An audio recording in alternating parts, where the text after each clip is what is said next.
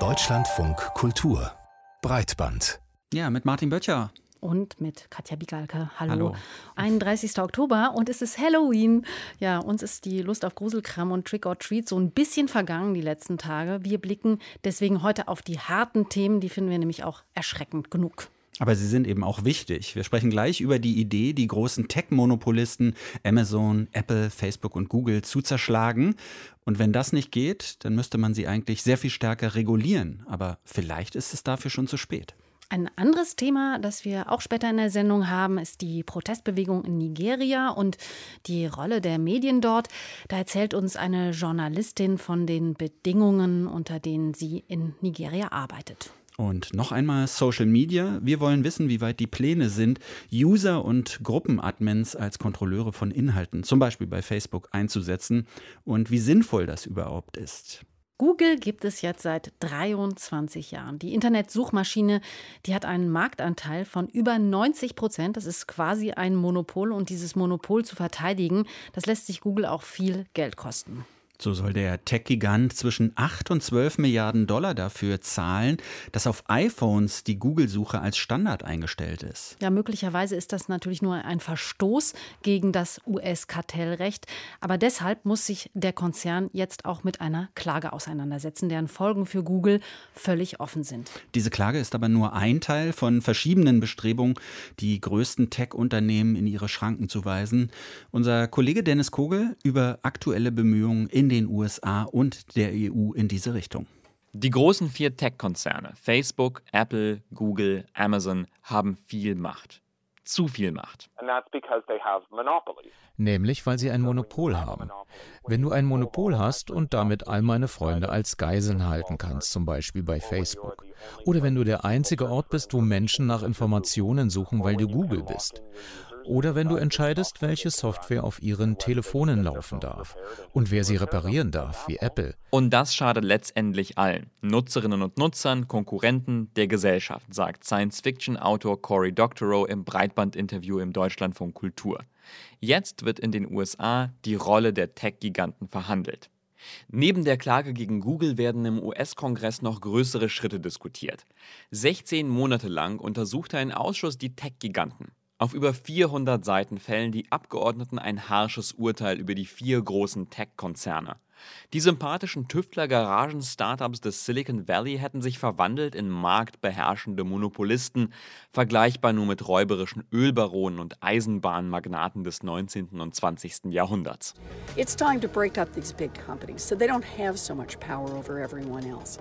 Zeit, die Monopole der Konzerne aufzubrechen, sagt auch US-Senatorin Elizabeth Warren.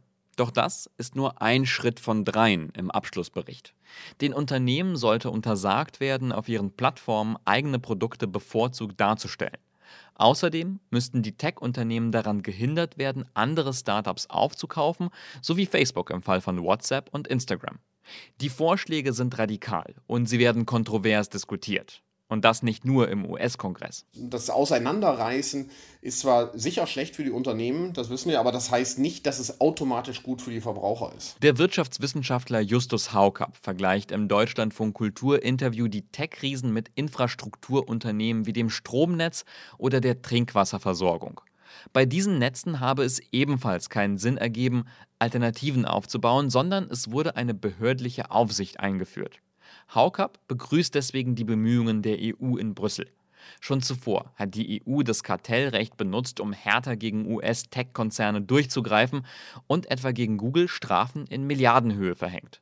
Jetzt wird am Digital Services Act gearbeitet. Noch dieses Jahr soll ein Entwurf vorgelegt werden. Das Zerschlagen von Unternehmen oder der Ausschluss vom europäischen Markt soll nur im Notfall passieren. Viel eher geht es um eine stärkere Regulierung der Tech-Riesen. Drei Schritte sind dafür geplant. Erstens. Einheitliche Regeln, die europäischen Startups schnelleres Wachstum ermöglichen und damit den Tech-Riesen Konkurrenz machen könnten.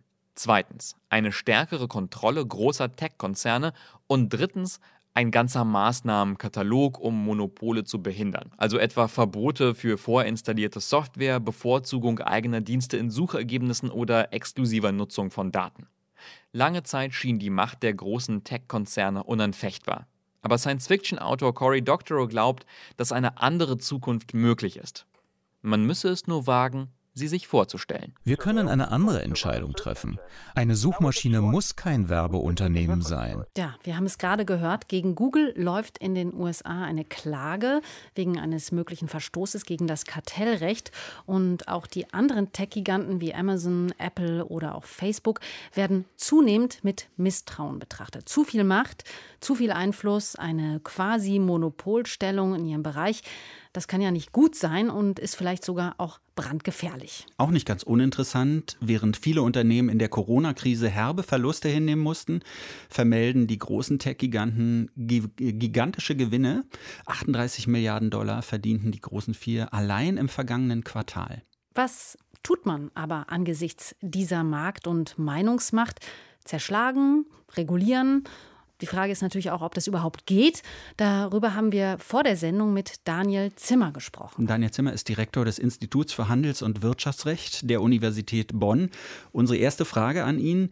Die US-Regierung klagt gegen Google. Der US-Kongress stellt in einem Bericht Forderungen, die bis zur Zerschlagung der Unternehmen gehen. Und auch die EU plant mit dem sogenannten Digital Services Act die Macht der Tech-Riesen zu begrenzen. Wird die Luft für die großen vier nun dünn? Also ich glaube, so schnell geraten die Googles und Facebooks und Co nicht in Schwierigkeiten. Dazu ist ihre Marktstellung zu stark. Allerdings könnten die Wettbewerbshüter etwas dafür tun, dass auch Konkurrenten eine Chance haben und damit den großen Anbietern etwas entgegensetzen. Darum geht es wohl jetzt auch bei den Diskussionen, die in Amerika und in Europa geführt werden. Diese Forderungen, die man in dem Kongressbericht der USA und auch in dem Digital Service Act äh, der EU findet, die ähneln sich ja zum Teil.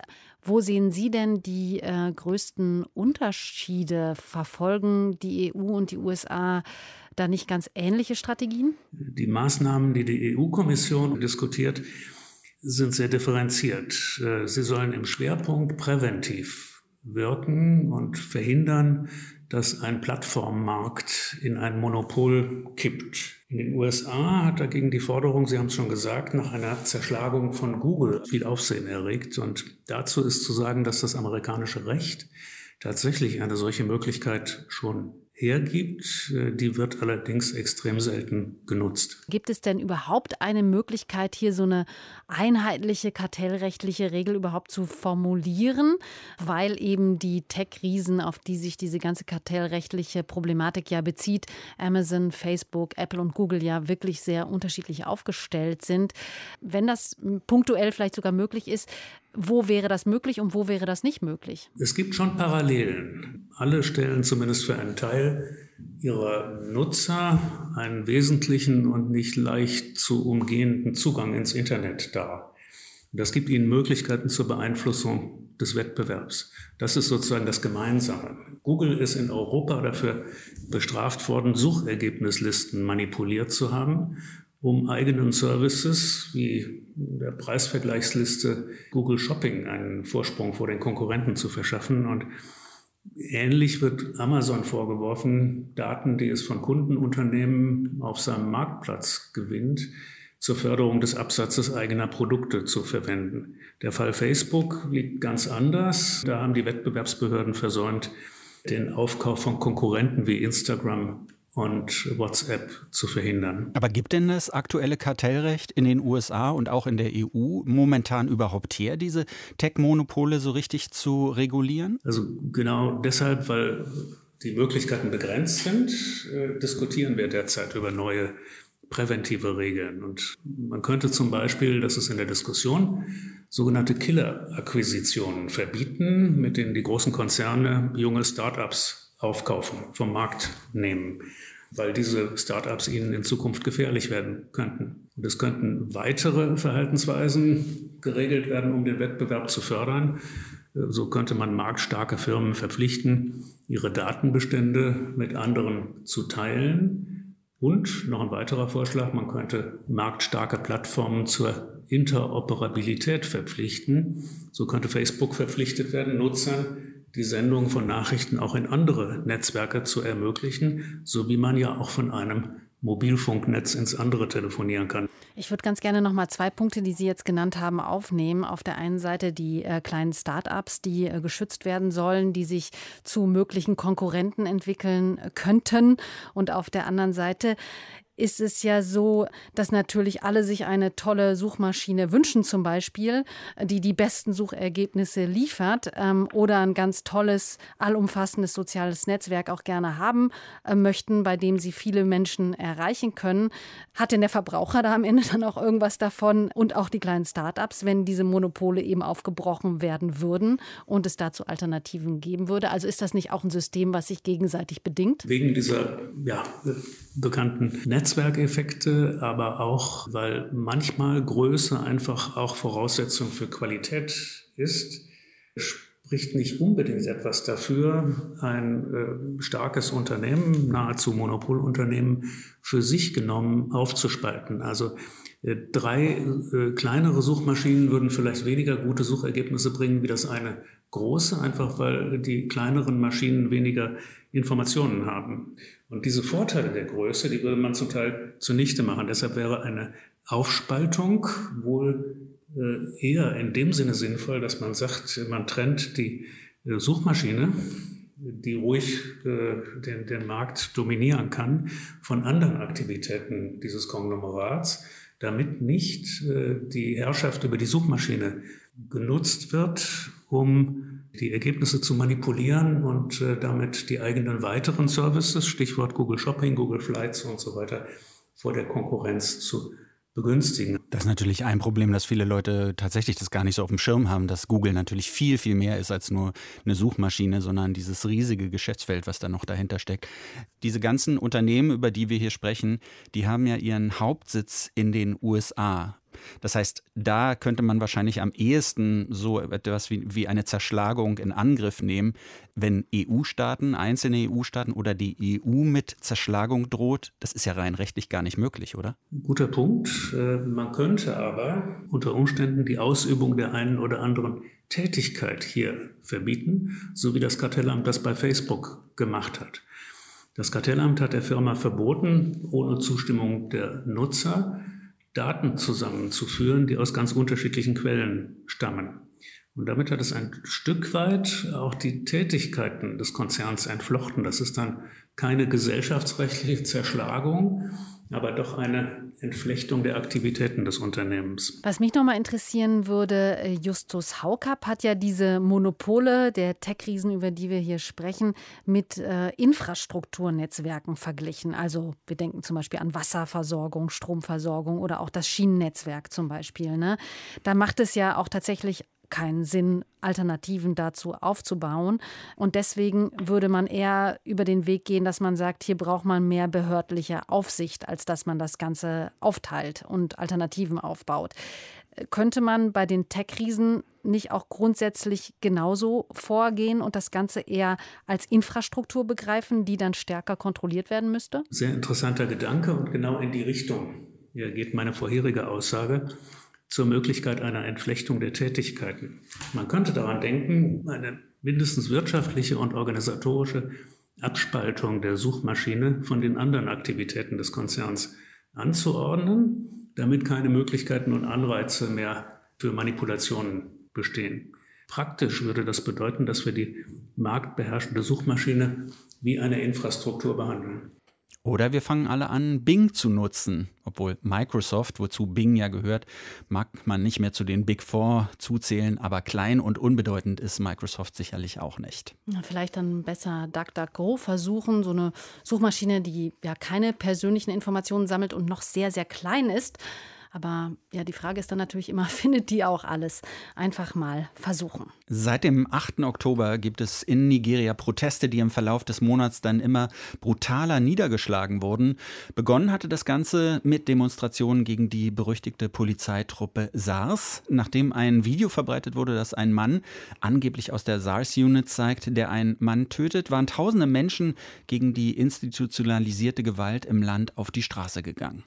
Die dann ein paar Tage später vom Präsidenten angeordnete tatsächliche Auflösung dieser Anti-Robbery Squads, also der SARS-Einheit, die konnte die Situation allerdings dann auch nicht mehr beruhigen. Unter dem Hashtag AndSARS, der schnell in den sozialen Medien auch rumging, sammelten sie abertausende Menschen, auch im Übrigen jenseits von Nigeria, die dann grundsätzliche Änderungen im vom Terror und Korruption ja doch ziemlich geplagten Land forderten. Journalisten ist es nur sehr eingeschränkt möglich, über die Missstände im Land zu berichten, ohne sich selbst in Gefahr zu bringen. Auch während der Proteste kam es dann zu zahlreichen Übergriffen. Equipment, Redaktionsräume wurden zerstört, Journalisten angegriffen und verhaftet. Ja, und zuletzt eskalierte die Situation im Land dann am 20. Oktober bei der Mautstation Lekki. Das ist ein Vorort von Lagos. Da war damals schon eine Ausgangssperre verhängt worden und trotzdem kam es an diesem Tag dann zu Protesten, die dann brutal von Sicherheitskräften niedergeschlagen wurden. Und es ist jetzt die Rede von mehr als zehn Todesopfern.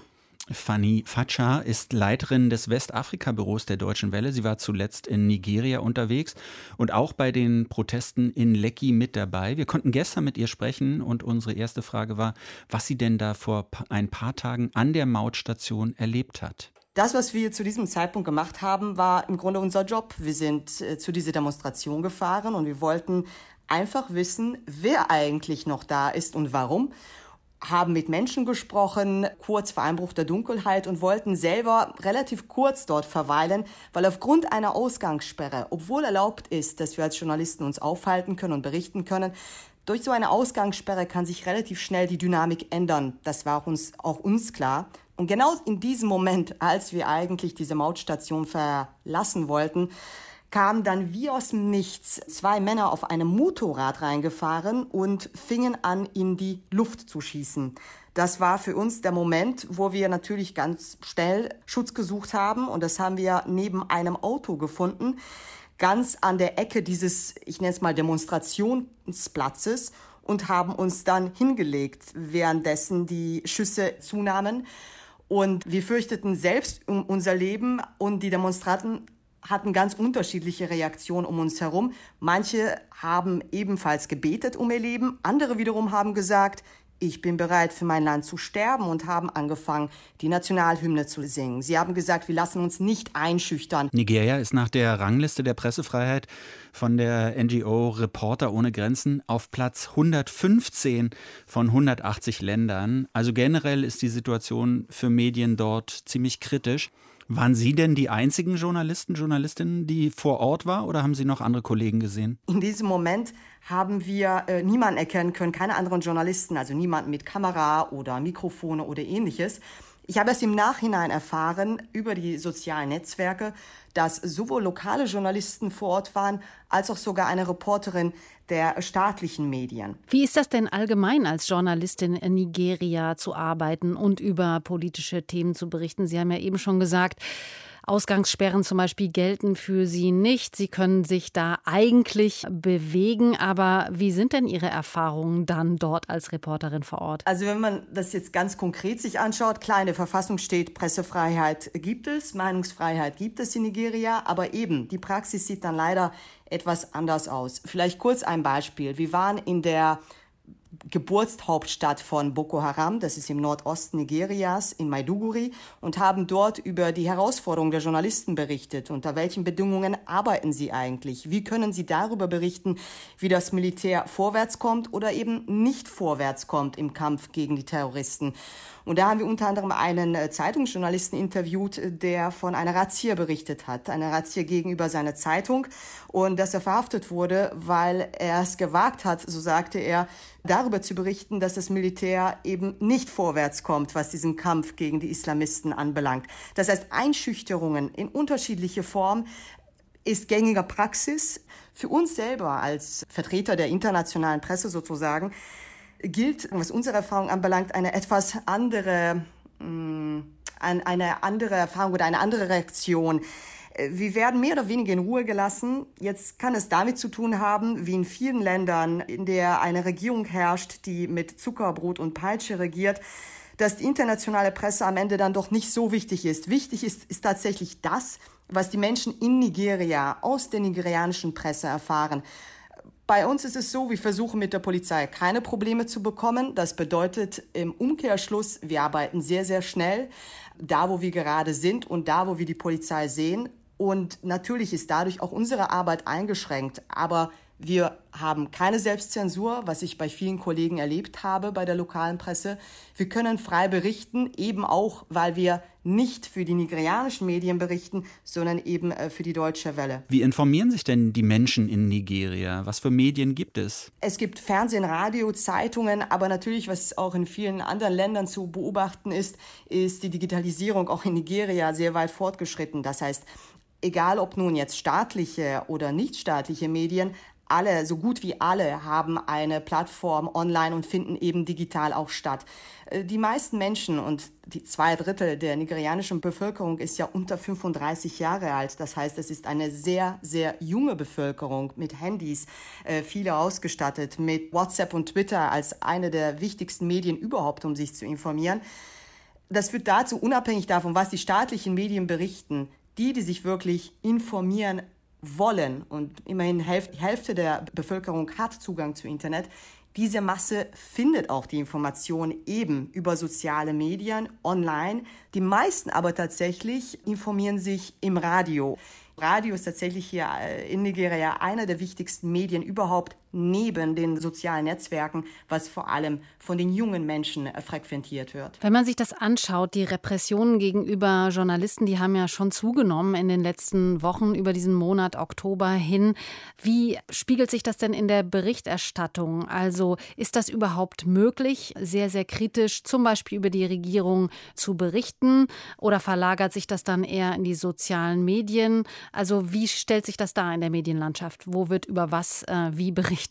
Ganz unterschiedlich. Vielleicht um ein Beispiel zu nennen, wie die staatlichen Medien und die nichtstaatlichen Medien über diese Proteste berichtet haben. Ich glaube, dadurch wird ganz klar, wie das eigentlich abläuft in Nigeria, beziehungsweise welche Form der Berichterstattung möglich ist. Die Reporterin, die die staatlichen Medien repräsentierte und die bei diesen gewaltsamen Protesten in Lecky vor Ort war, sie berichtete darüber, warum die Menschen eigentlich noch protestieren, obwohl eine Ausgangssperre verhängt wurde. Der Journalist von den privaten Rundfunkanstalten berichtete darüber, warum auf friedvolle Demonstranten geschossen wird. Das heißt, ganz unterschiedliche Leitlinien oder ganz unterschiedliche Herangehensweisen und Fragestellungen im jeweiligen Medium, je nachdem, von wem sie finanziert und unterstützt wird. Sehr interessant im Übrigen bei der ganzen Geschichte ist auch, dass nachdem diese Schießerei an der Mordstation stattfand, dass kurz danach Bußgelder verhängt worden sind gegenüber private Rundfunkanstalten, umgerechnet um die 6000 Euro. Und mit der Begründung, nicht weil ihr darüber berichtet habt, sondern weil ihr Videos verwendet habt, die nicht verifiziert waren. Das heißt, der Staat entscheidet am Ende, was richtig ist, was für ein Video verifiziert ist und nicht der Journalist. Aber nach wie vor ist tatsächlich eine kritische Berichterstattung möglich, Allerdings, das verlangt vom Journalisten sehr viel ab, nämlich eine Bereitschaft, Risiko einzugehen, eine Bereitschaft, letztendlich verhaftet zu werden, eine Bereitschaft, äh, seinen Job nur unter extremem Druck ausführen zu können. Das ist das Problem in Nigeria. Das Problem ist nicht, dass keine kritische Berichterstattung mehr stattfindet. Es findet kritische Berichterstattung statt, aber eben vor dem Hintergrund, dass die, die das ausüben, a immer weniger werden und die, die das machen, unter Einsatz ihres Lebens teilweise machen. Eine äußerst gefährliche Situation also für Journalistinnen in Nigeria. Das war Fanny Fatscher, die zuletzt über die Ereignisse in Nigeria berichtet hat, die wir zum Zeitpunkt des Gesprächs aber in Elfenbeinküste erwischt haben, wo heute nämlich gewählt wird. Und bei Interesse finden Sie die volle Länge des Interviews, in dem es auch um die Rolle der sozialen Medien für die Protestbewegungen dann geht, auch in unserem Breitband-Podcast-Feed äh, und natürlich auch auf unserer Seite breitbanddeutschlandfunkkultur.de und natürlich die Podcast-Variante dann auf allen gängigen Podcast-Plattformen. Der digitale Raum, der wird gefühlt kleiner. Kaum jemand, so wirkt es jedenfalls, postet noch öffentlich auf die Facebook-Pinnwand. Und Twitter war ja außerhalb der Medien- und Politikblase, zumindest in Deutschland, eh noch nie so besonders erfolgreich. Die meisten User, die scheint es mittlerweile in kleinere Gruppen zu ziehen. In der Gaming-Szene treibt man sich zum Beispiel auf der Chat-Plattform Discord oder in Twitch-Kanälen herum herum. Und die Nerds, die verbringen ihre Zeit in Subreddits, also, also Unterforen auf der Plattform Reddit. Und die anderen wiederum, die benutzen dann WhatsApp oder Facebook-Gruppen. Ja, und diese Form der Konzentration oder auch des Rückzugs, die führt natürlich auch dazu, dass Moderationsentscheidungen mehr und mehr von den Communities und eben nicht mehr von den Plattformen übernommen werden. Ja, und die Frage ist, ist das gut oder ist das eher schlecht? Hagen Terschürn ist dem nachgegangen. Hate Speech, Rassismus, Diskriminierung und Bedrohung begegnen uns im Internet jeden Tag. Das Problem, entweder kommen die Plattformen nicht mit dem Moderieren hinterher oder ihre Überzeugungen verbieten es ihnen, bestimmte Inhalte zu löschen. Und dann gibt es noch Kanäle wie WhatsApp oder Telegram-Gruppen, die durch ihre geschlossene Struktur ohnehin keine Kontrolle von außen zulassen. Das heißt, dass diese Gruppen oft sich selbst überlassen sind und eine Lösung finden müssen, um ihre metaphorischen Wohnzimmer bewohnbar zu halten. Dazu werden dann einzelne Mitglieder zu Admins oder Community ManagerInnen ernannt und bekommen bestimmte Moderationsrechte. In manchen Communities haben die Mitglieder sogar Tools gebaut, die bei der Moderationsarbeit helfen können. Reddit-Nutzer OG Kushmonster hat zum Beispiel den N-Word-Bot gebaut. Ein automatisiertes Programm, das anzeigte, wie häufig Reddit-NutzerInnen das rassistische N-Wort verwenden. Bei einer Person waren das tatsächlich mehr als 300.000 Posts. Doch solche Tools und erweiterte Moderationsrechte für bestimmte UserInnen haben nicht nur Vorteile, sagt der Politikberater Johannes Hilje. Also hier entsteht eine ungemeine Softpower für einzelne Nutzer, die ja definieren können, zum Beispiel, welche Wörter problematisch sind, welche Webseiten oder Foren problematisch sind und erzeugen dazu noch ein Instrument, was dann eben diese Information auch für alle anderen sichtbar macht. Einzelne Community-Mitglieder erhalten also Macht darüber, was die anderen vermeintlich auf gleicher Ebene agierenden DiskussionsteilnehmerInnen sagen dürfen.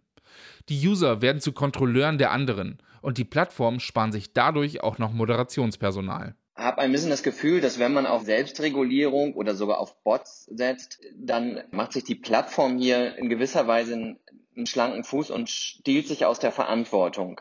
Also die Verantwortung für die Durchsetzung von Community-Regeln liegt bei der Plattform selbst und natürlich auch bei der Durchsetzung von, von Recht und Gesetz. Vivian Pein, Vorstand im Berufsverband für Community und Social Media ManagerInnen, sieht aber nicht allein die Plattform in der Verantwortung. Wenn man Dinge ins Internet stellt, hat man natürlich auch immer eine gewisse Verantwortung dafür, was danach mit den Inhalten passiert.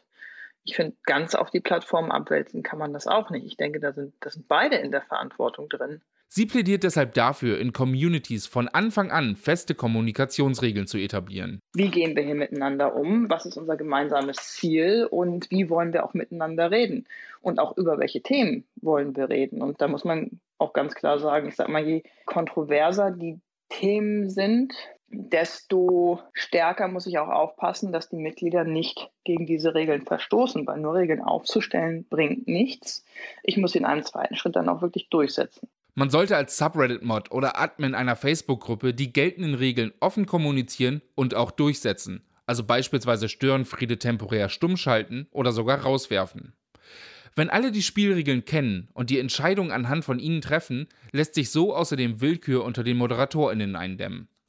Doch damit die Community ManagerInnen diese Verantwortung wahrnehmen können, benötigen sie erst einmal essentielle Informationen über ihr Gegenüber. Das erste ist tatsächlich eine Möglichkeit zu erkennen, mit wem diskutiere ich hier gerade. Also ist das ein Mensch? Wenn ja, was ist das für ein Mensch? Hier könnten Werkzeuge wie der schon erwähnte N-Word-Bot helfen, eine grobe Einschätzung vom Gegenüber zu bekommen. Doch das Zulassen solcher Werkzeuge allein reicht nicht. Der N-Word-Bot hat mittlerweile seine Dienste eingestellt. Die Kosten für den Server, den der Bot benötigte, waren einfach zu hoch, um von einer Privatperson getragen zu werden. Vielleicht könnte also das die Rolle der sozialen Netze sein. Statt alles selbst zu moderieren, den eigenen NutzerInnen Werkzeuge an die Hand zu geben, damit sie ihre Communities in Eigenverantwortung pflegen können. Etwas, das zum Beispiel Facebook lange Zeit schwer fiel.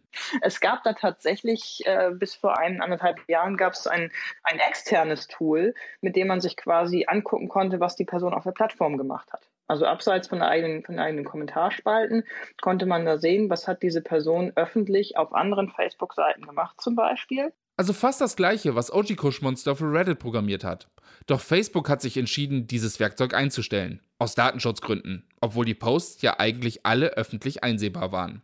Vielleicht ist es aber auch besser so. Schließlich könnten diese Tools durchaus zu mehr Spaltung führen, gibt Johannes Hilje zu bedenken. Dann würden sich da möglicherweise verschiedene Lager ihre Bots und Regulierungstools äh, bauen und sich gegenseitig die ganze Zeit denunzieren. Also das führt ja irgendwie eine Debatte völlig ad absurdum, würde ich mir vorstellen. Dazu käme gerade bei Bots, dass sie ein Problem mit Kontext haben.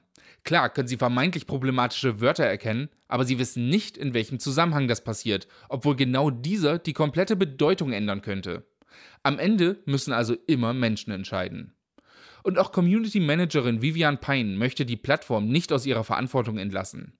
Gerade bei großen Themen wie Spambots oder Belästigungskampagnen könnten diese sehr viel besser reagieren als die Admins und ModeratorInnen in Gruppen aber für die Feinheiten und das gemeinsame Miteinander möchte sie dann doch auf die Stärken der Community setzen. Auf der anderen Seite hast du dann natürlich auch eine Gefahr, die einhergeht, dass du eben überregulierst, dass du auch, dass du Meinungen quasi unterdrückst. Und deswegen bin ich da sehr zwiegespalten. Idealerweise muss es nicht so weit kommen, weil du halt eine Community aufbaust, die schon vernünftig diskutieren kann. Am Ende wird klar, dass es nicht den einen richtigen Weg gibt. Gerade um Marginalisierte zu Wort kommen zu lassen, benötigt es feinfühlige Moderation, die die Plattformen nicht bieten können oder wollen. Gleichzeitig könnte zu viel Macht in Händen der Community dazu führen, dass kritische Stimmen untergehen und unerwünscht sind. Und darunter leidet der demokratische Diskurs. Also dann doch eher ein Mittelweg, für den unser Autor Hagen Terschüren hier plädiert. Denn ganz ohne Moderation, egal ob die nun aus der Community heraus oder von den Plattformen selber diktiert wird, geht es eben in diesem Internet nicht. Das haben toxische Imageboards oder Plattformen, die alles zulassen, oft genug bewiesen. Martin, wie ist denn das bei dir eigentlich? Du äh, warst ja immer jemand, der bis zuletzt eigentlich dann doch äh, die Pinnwand bei Facebook immer noch so genutzt hast für so private Posts. Ja, aber seit ein paar Wochen bin ich nicht mehr bei Facebook. Du bist jetzt auch in Gruppen. Ja, ich war äh, in so ein paar Sportgruppen, in so einer Schwimmgruppe, habe ich hier, glaube ich, auch schon mal erzählt. Bist du heute schon geschwommen? ähm, weil das eben so ein, so ein großes, wichtiges Thema für mich ist. Und ähm, da, das ist ja eine unpolitische Gruppe eigentlich. Und ähm, aber ab und zu fühlt sich dann irgendjemand berufen, doch irgendwas Politisches da so reinzumachen.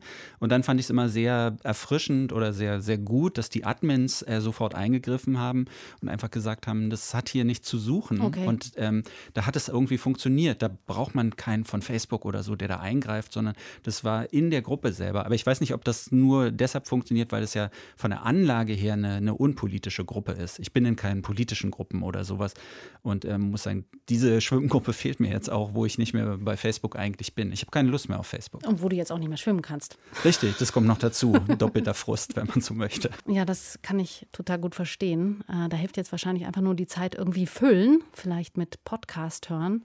Den Breitbart-Podcast zum Beispiel, den kann man immer mal wieder hören. Ja. Aber wie sieht es aus mit Schwimmgruppen? Gibt es da irgendwas? Es gibt Schwimmpodcasts, ja, aber die sind noch nicht so gut. Weshalb ich übrigens seit, ich weiß nicht, einem Jahr überlege, einen eigenen zu machen, aber bin da bisher noch nicht weitergekommen. Ich glaube, das wird auch nichts mehr.